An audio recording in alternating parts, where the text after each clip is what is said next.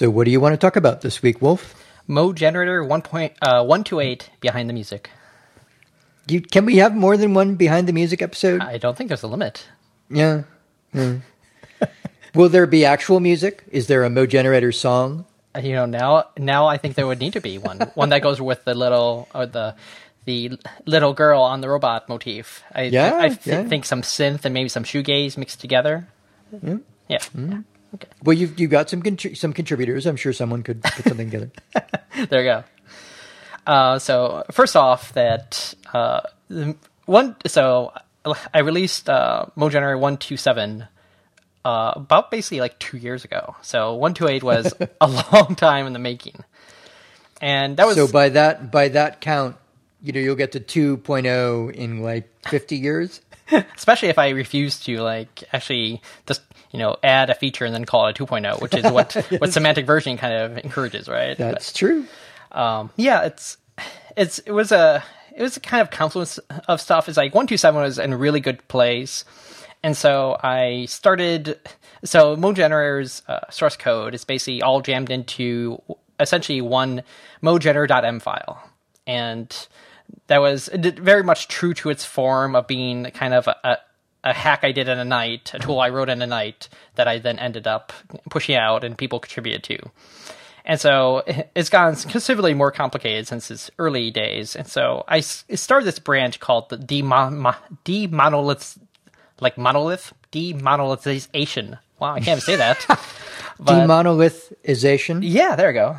Uh, branch where I was I pulled the classes out into separate things and was trying to do a better job of that, and and then I got in, in this weird place where I kept on getting like patches, but now those patches weren't going to be applicable anymore, and so I had like a I kind of like developed a backlog, and then I wasn't sure what to do, and I would need to like rewrite their patches to to work with this stuff, and so ah, it was seeing so. The hard lesson I You learned. get yourself into more trouble. Yeah, yeah. So the hard lesson I learned in that is that don't go off into the woods and make sweeping code base changes on an actively uh, actively develop open source project because it just you you can't do both at the same time. And so I just so I'm I still want to make changes like this. Unfortunately, I still have some backlog of patches, and I may never I may never actually clear the entire backlog because it's like a leaky bucket. It, seems to keep on. Well, I guess maybe the opposite of a leaky bucket, whatever whatever that would be. It seems like I as I'm as I'm. Oh, maybe it's.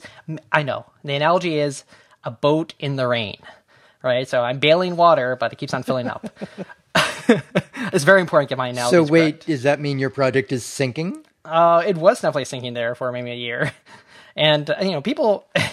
People would like bump me on GitHub, like, "Hey, would you like to actually release the new version mogenerator?" and they, you know, to their credit, you know, they were very nice about it, considering it almost seemed like the project was abandoned. In fact, other people were like saying, "Is it abandoned?" Um, no, it wasn't abandoned. It was, it was so there was that, and also I've been traveling extensively. I don't think we called it out on uh, on our episodes, but a, a lot of our episodes over the past six months were me like you know it sounds bad, but phoning it in uh, from you know, a hotel or Airbnb or something like that. I did a lot of time on the road, on both on the East Coast and West Coast. So Kind of tired of packing and unpacking? I don't think they're going to get the WKRP No, reference. I, I don't think they are. Okay. no. I actually one of the places uh, uh, I was in Cincinnati, but I don't think I actually called in from there. So that would have really worked well. Uh, but Yeah. Johnny Fever. man, we all should live up to that. But so, um, a, a weird thing about um, so this is basically stuff that was in the release notes. So I encourage you to go read the release notes, the change log, because I put a inordinate inordinate amount of time in those. Um, I kind of strive for like the BBEdit caliber of release notes, and man, those take a long time because I want like link. I want to you know every pull request I get in, I want to kind of summarize in a sentence and give credit to it and link to it, and and is it new? Is it a change? Is it a fix? Blah blah blah. So I put a lot of time in that, and actually that's it's it's not it's really it's long term good for me because I often myself go back and like, what's the difference between one two five and one two six? And I look at my yeah. own change mm-hmm. log and really knowing that the change log is of really succinct, good quality, that helps me in the future. So it's it's definitely worth the price. It's adding comments, I, like adding comments on a code base. Yeah, oh, are you on in the pro comments side? of adding comments to, to code. Yeah. Oh, I mean, I don't tend to overdo it when I first write the code. Well, sometimes I do, but I'll, you know, like four months later, or three months, or even two months later, when I have to look at it again and I realize I've forgotten what the heck I just did. Oh, sure. That's when I add the comment. I think you still might be more commenty than I am, but uh, then we might have to fight about this in a future episode. But I'll continue on on my topic. Um, so one of the things that kind of held me back is that uh, the for Core Data ever basically ever since they introduced uh, ordered relationship support, it's been effectively broken. Like the generated code that Apple gave you from Xcode would, would throw an exception if you actually try to use it. Yeah. And when I had support for order relationships in MoGenerator, I figured, oh, Apple knows how to write their own code. I will use their template as my template, and that didn't work. And so uh, I think this broken behavior goes back to maybe 2010 or 2011. I'm not quite sure. I didn't want to spend the time to actually look it up. But Daniel Tull, who's been a great contributor to MoGenerator, has added a lot of functionality, a lot of good stuff to MoGenerator. Uh, back in 2012, he offered a patch that that added ordered relationship support back in, and um, as I had already put in time, I had developed a rake file based test system. So rake file is like a make file, but you write it in Ruby, and I am a, I I'm not a, so much a fan of the Ruby language per se, but in terms of like writing automated shell scripts stuff like that, you are a crazy person if you're writing that in Bash, and maybe that probably get us a mail. Um, and Ruby is really the same way to write like Unix shell scripty type stuff, where you like do this, do this, do this. It's not super optimized for that. Um, in particular, like how you shell out and the and what how you get like exit codes and and whether it prints out to standard out on your behalf or not. Like this is actually tricky. I I basically maintain an EagleFiler note that's a cheat sheet for me that always I always forget what call I need to make to actually make it do the right thing. But um, it so this rake file because this is this is actually before Xcode had uh, unit tests built in. So I basically wrote my own system. And what was great about it is that it could simultaneously test both um, manual reference counting and ARC code uh, on the same go. And then when Objective C literal support was added to MoGenerator, that was easy to add on as well. And the good thing is that it survived many, you know, a few versions of Xcode without breaking because, which is, uh, you know, Xcode loves to break the unit testing infrastructure like every other release. It's like the it's like the Star Trek movies, right? Yeah. Every other every what is it? The odd Star Trek movies that they have to destroy the Enterprise. It's like it's like every other release of Xcode they have to destroy unit testing. But uh, so I, I, had this nice rake file thing going, and so Daniel Tull gave me this patch that actually uh, that implemented order relationships, and it didn't pass my test. Like I added, you know, I added the code to test order relationships, and it, and it broke. And then Richard Buckle, a while later, like a year later, actually pointed out, "Hey guys, maybe we should actually read the docs here." Which, to my defense, I think maybe these docs did not exist. did not exist when I first was looking into this. Uh, and it says, according to Apple's key value, uh, I'm quoting him here. According to Apple's key value coding programming guide for order relationships, we should not declare the methods in the form of add key object and remove key object, but in the form of insert object in key at index, okay. remove object from key at index, and blah blah blah. And so Joshua Green ended up uh, giving me a patch that actually uh, did this thing the right way, which is again the great thing about open source projects is that people do this digging for you. And even though I tried before, like I, I hit a wall on this and continued digging, but these guys did. And what was oh. sad about this is that so I tried Joshua Green's patch and it failed. And I'm like, oh, I don't know what's wrong. It's still not working. But on a hunch, I created a new Xcode project and did the bare minimum to try to get it working, and it works. So there's something weird about my rake file test thing that it breaks only on that, which is you know totally destroys the purpose. Right? Is that this is meant to add these features and make sure that they pass, and now I I know that this feature works in a real app, but for some reason my test thing I, it doesn't work. I almost wonder if it's because it is a, like a binary tool instead of a .dot .app, and maybe that's something going on. I don't know. I, I, need to dig into it. but I didn't want to hold to the release anymore, so I just like blindly shipped this. Not blindly. I know it works in real apps, but my test directory is not working. A uh, big, big part of this, and so the rake file thing was kind of a hold up, like me trying to figure it out. But I decided I'm not going to figure it out. I'm just going to ship, which is really usually a bad scenario in almost every other case. But I think that it was the right call this time because I've already been holding up way too long. And Swift support is still experimental. So I added Swift support in mogenerator uh, 128. And but Swift is at 1.0. Yeah, right. Um, and so the weird thing is that essentially, if, from what I can tell in my testing, is that um, fundamental basic stuff in core data doesn't work with Swift on 10.9. So that is, if you have a to-one relationship, that won't work. Um, so I with that, fortunately that we there is basically a workaround, and it looks like it's fixed in 10.10. I have not determined whether it's fixed in iOS 8 yet or whether the issue exists at all in iOS 7. I don't. Now that I think about, it, can you write Swift iOS apps that target iOS 7? Do you know?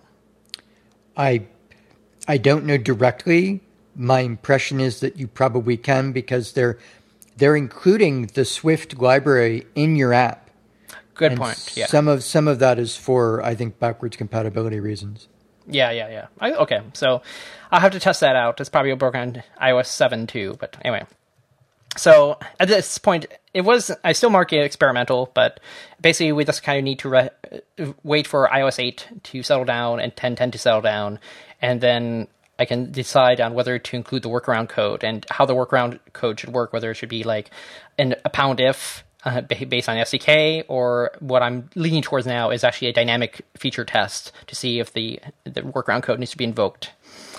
But anyway, so um, so I also did this thing where I even like after I decided to, to give up on the branch where I was I dismantled the code to make it more modular, and that was that was less monolithic, and that was a fool's errand. I also did a one two eight branch, a one point two eight branch, and that was a mistake too because I got a bunch of patches on the master branch while I was working on 1.28, and those were hard to merge. So now I'm just living the master lifestyle where everything's on master all the time, and man, life's so much easier now.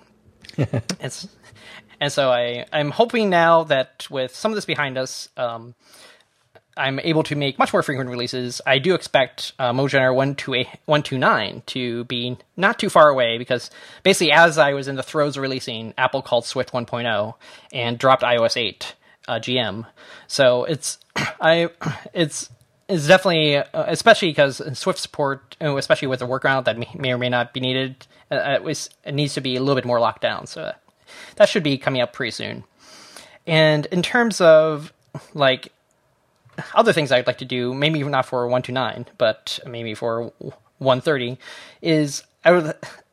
So mogenerator is old. It's uh, targeting 10.4, and there's a oh. lot of a lot of cruft in there. Like first off, it's uh, mana reference counting, which isn't bad in itself, but um, it uses things like this is. I wrote it before Objective C had the four, uh, a collection for or whatever we're calling fast enumeration for, FOR uh, so I have like my NS enumerate, you know, pound define C macro that basically does the same thing for old style thing, and that like no one uses that, and it's just weird, especially when now that we have this better fast enumeration thing. So I need to migrate some of the code off there. Um, and also, so the t- the testing infrastructure needs a rev, uh, especially with Swift. I want so the rake file itself is a fairly good infrastructure for pulling this stuff off, for being able to being able to handle uh, manual reference counting, Objective C, Arc Objective C, uh, with or without literals and Swift simultaneously. You know, basically that's kind of building up that t- testing matrix of all possible permutations. But um, it's I right now I kind of have this uh, I have this test model that tests a bunch of things, and the problem is I find it's not fine grained enough. So, and I'm kind of adding things to it willy nilly as pull requests come in, and the naming on the entities of what features need to be test need to be tested uh, needs to be a lot better. So that unfortunately looks like a few days of effort to pull off, and until recently I haven't had any, but um, that is and that is definitely would help a lot in terms of uh, me being more confident, especially the Swift stuff because I'm not using it for real world purposes yet, it will be very important for me to be able to accept people's pull requests for new Swift code in ways that I know that actually all the tests pass, and including the workarounds I probably will have to put in. And that does for me. Wow, 15 minutes. I have a lot to say. Well, I would tend to say that um, putting a lot of extra effort into different variations of Objective C stuff might not be the best use of your time. Like trying to make your infrastructure such that it can handle all of these different ways of doing things in Objective C. I mean, Swift is going to be the way forward. So you may be able to simplify things just by eventually saying, you know, I'm going to sunset more of these options sooner than I might have otherwise. Yeah, that's a really good point. Right now, actually, I want ModeGener to be be able to be run on 10.6 systems, but and that's one of the reasons why I had like the old code in it. But Yeah. now, like in 129 will just be 1010. Yeah. Alrighty. So this week I'm going to talk about arc debugging, Okay, which is sort of like arc welding, except not really. except it sounds less fun. It sounds like yes. Well, welding. Hmm. Um, so in theory, once you get to arc, we're all probably working on arc now these days, except those people on mogenerator who are still using. Slackers. you know, all the allocations are always just going to be handled automatically for you. So you don't need to think about it anymore. You certainly don't need to debug it. Well, sometimes you do.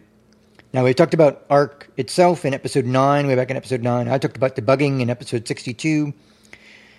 And what you had said about Arc was you had made the point that I have made repeatedly to other people since then that, I mean, well, my way of phrasing it is it feels like a hack because it's taking data out of the runtime and putting it in. I think you called it kind of an arbitrary stream of your changing releases in the app, mm. and so it's going backwards when you would think that you would want to go forwards with more metadata and more control over what's going on at runtime. Mm-hmm. I've actually heard a bunch of people, you know, argue with me about that. Say, "Well, yeah, what's the problem with it? How can this go wrong? This isn't, you know, this isn't something I need to worry about." Well, sometimes you do. Now, my scenario was it was an ARC application, and it was leaking a significant amount of memory, about five megabytes per per leak. So it's not something that you can just let go. Mm-hmm. Now, the good news is, is there's an instrument for that. There's the allocations instrument, and you can start it from within Xcode using Command I. It's actually quite simple in Xcode 5. I haven't used it in Xcode 6 yet. I'm assuming they didn't break it. Maybe that's a bad assumption. You can go to either the device or the simulator. Now, the simulator is useful in this case because you can simulate memory warnings at will. Very, very handy. And when you go with the allocations uh, instrument or, or template, whatever it is, you actually get two instruments. You get the allocations instrument and the VM tracker. I always use allocations. Now, I generally have to stop it immediately, and by clicking the little I in the in the instrument uh, panel, because I need to change it so that it, it records reference counts. Hmm. And that's I could probably find a way to set that up by default, but I haven't yet. Now, think about that. The option is record reference counts. Mm-hmm. So people who are saying, "Oh, don't even think about retain release," you know, just think of it as references. This is counting. This is mm-hmm. exactly what retain and release was. Now, it, it's there for a reason. It's because it is still retain release under the hood. Mm-hmm. They've just added a layer on top of it. So when you want to get under the hood and see what's going on, you have to w- think about retains and releases yourself. Now, the particular thing that was leaking for me was in a section called CG raster data. Mm-hmm. And, you know, it makes sense that, that data can get fairly large. Right, right. It was it was for an image, and it was created using CG context draw image. Mm-hmm. It's a, a C function, and so that was where instrument said, "Hey, here's where it's getting allocated," and then never getting released. Now the trouble with this was that there were no other retains and releases on that data, and in fact, that data was not a pointer that I knew about anywhere in my code. Mm. So so instruments was telling me, "Hey, here's this pointer." I couldn't log that pointer. So I knew because of my code that it was actually being used from within a UI image instance, but I couldn't make that connection myself directly. Now, what I wound up doing, the, it turns out the easiest way in instruments to say, well, I only want these images instead of those images when it, you're in control of creating the image, mm-hmm. is creating a subclass hmm, because then yeah. that subclass shows up as a separate line in the list of things that are created in Nice instruments. workaround. So I did that. So I found that image, and it was, you know, actually it was only getting a few retained releases itself. It was always being retained by a UI image view. okay, and so there were lots of UI image views, and I had to find exactly the ones that were being used, and so I had to I had to track down the cases where that was, uh, sort of figure it out, and then I could make those subclasses. Right. And so I would always know which ones of those were being hanging around. Those were hanging around past their super view going away. Hmm. And that kind of stumped me because what you Right. get, as I said, what you get is all these retained and releases uh, mm-hmm. listed. Now, Instruments tries to put them together for you. Mm-hmm. So it tries to say, well, this retain is matched with this release. So, you know, okay, those are, those are paired. You can throw those away but it's only doing that through its own kind of simple algorithm. And it, it can't figure it out if, say, the retain is in one section of the code and the release is all the way over here in another section of the code. It can't figure that out for you. So you have to kind of try to figure it out for yourself. And what I wound up doing was just doing it kind of by smell. I said, well, these ones seem okay, and this one seems okay, and this one seems okay. The trouble is doing it by smell like that, well, they all seemed okay. Now, what's the most likely way to get a retain cycle in an, in an ARC app? Wolf, what in your experience? Where have you seen Hmm, I don't. I don't know. I I maybe I've just been doing too much MRC code. Oh, really? But You're no, doing them? It's actually in Not- blocks. no, I've actually written a bunch of Arc stuff, but I guess that particularly hasn't been me yet. But what what it so what Blocks. what don't I know? blocks. Because Oh, it's yeah, so oh yeah, oh yeah, yeah. It's okay, so yeah, I guess easy. I haven't been by that. Yes, I don't know why I've yeah. done that. it, when blocks, it's so easy to get circular retain counts because Mm-hmm. blocks, uh, by default, pull in everything as as strong references to them when you make them. So you have a block, you're passing it along to somewhere else as a as a callback mechanism. If they hang on to it and and hang on to the object which is trying to you know itself pointing to the to the thing that's doing the callback, then you know then you're not going to go away. Now, in the code that I was working on, there are actually a bunch of different blocks that held references to things that, if they hung around, would be leaks.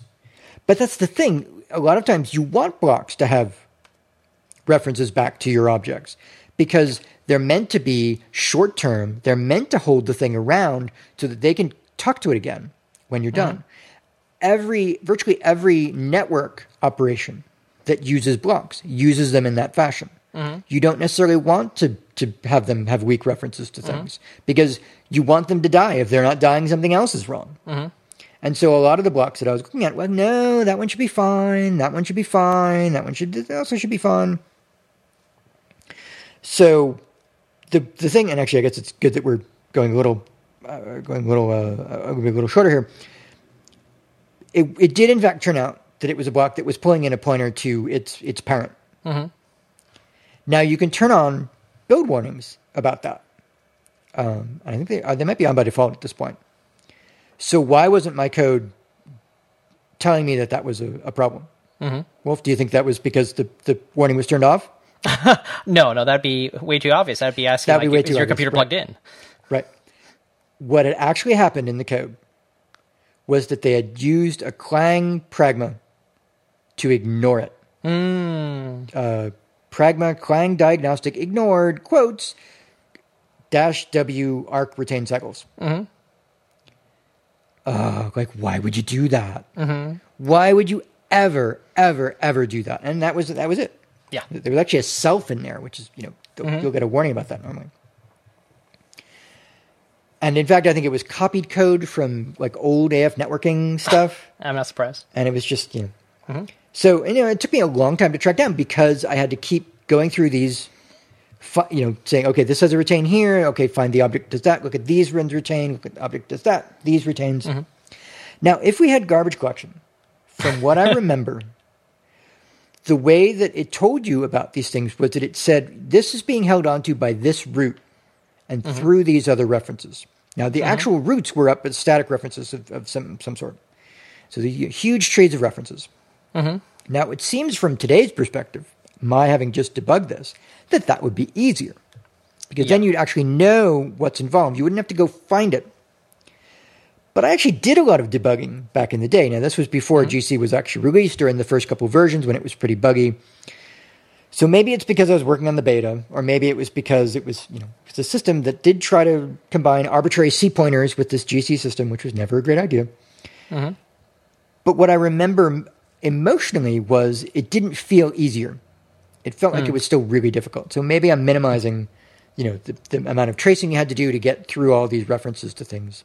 Maybe it was that actually uh, instruments didn't quite have all of these, these these ways to do it. I did a lot of command line stuff back in the day to do it that way Sure. but I don't remember it being a lot easier.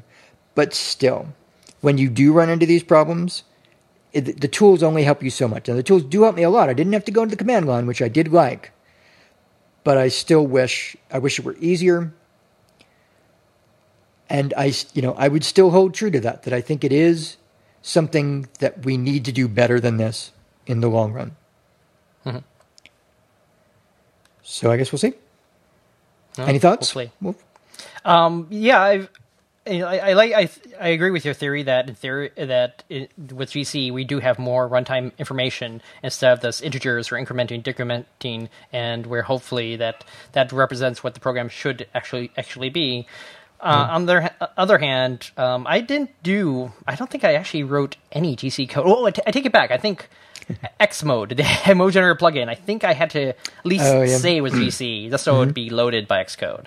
But yeah, I, I actually never wrote a GC Mac app, so um, that's all theory Yeah. to me. be uh, be be happy about that. Um, the last thing before we go is with the weak references were considered to be full retains as far as instruments goes. So it was actually even harder to do the math because I had to find that one thing that was retaining it for too long, but that would have mm-hmm. made a bunch of weak references disappear.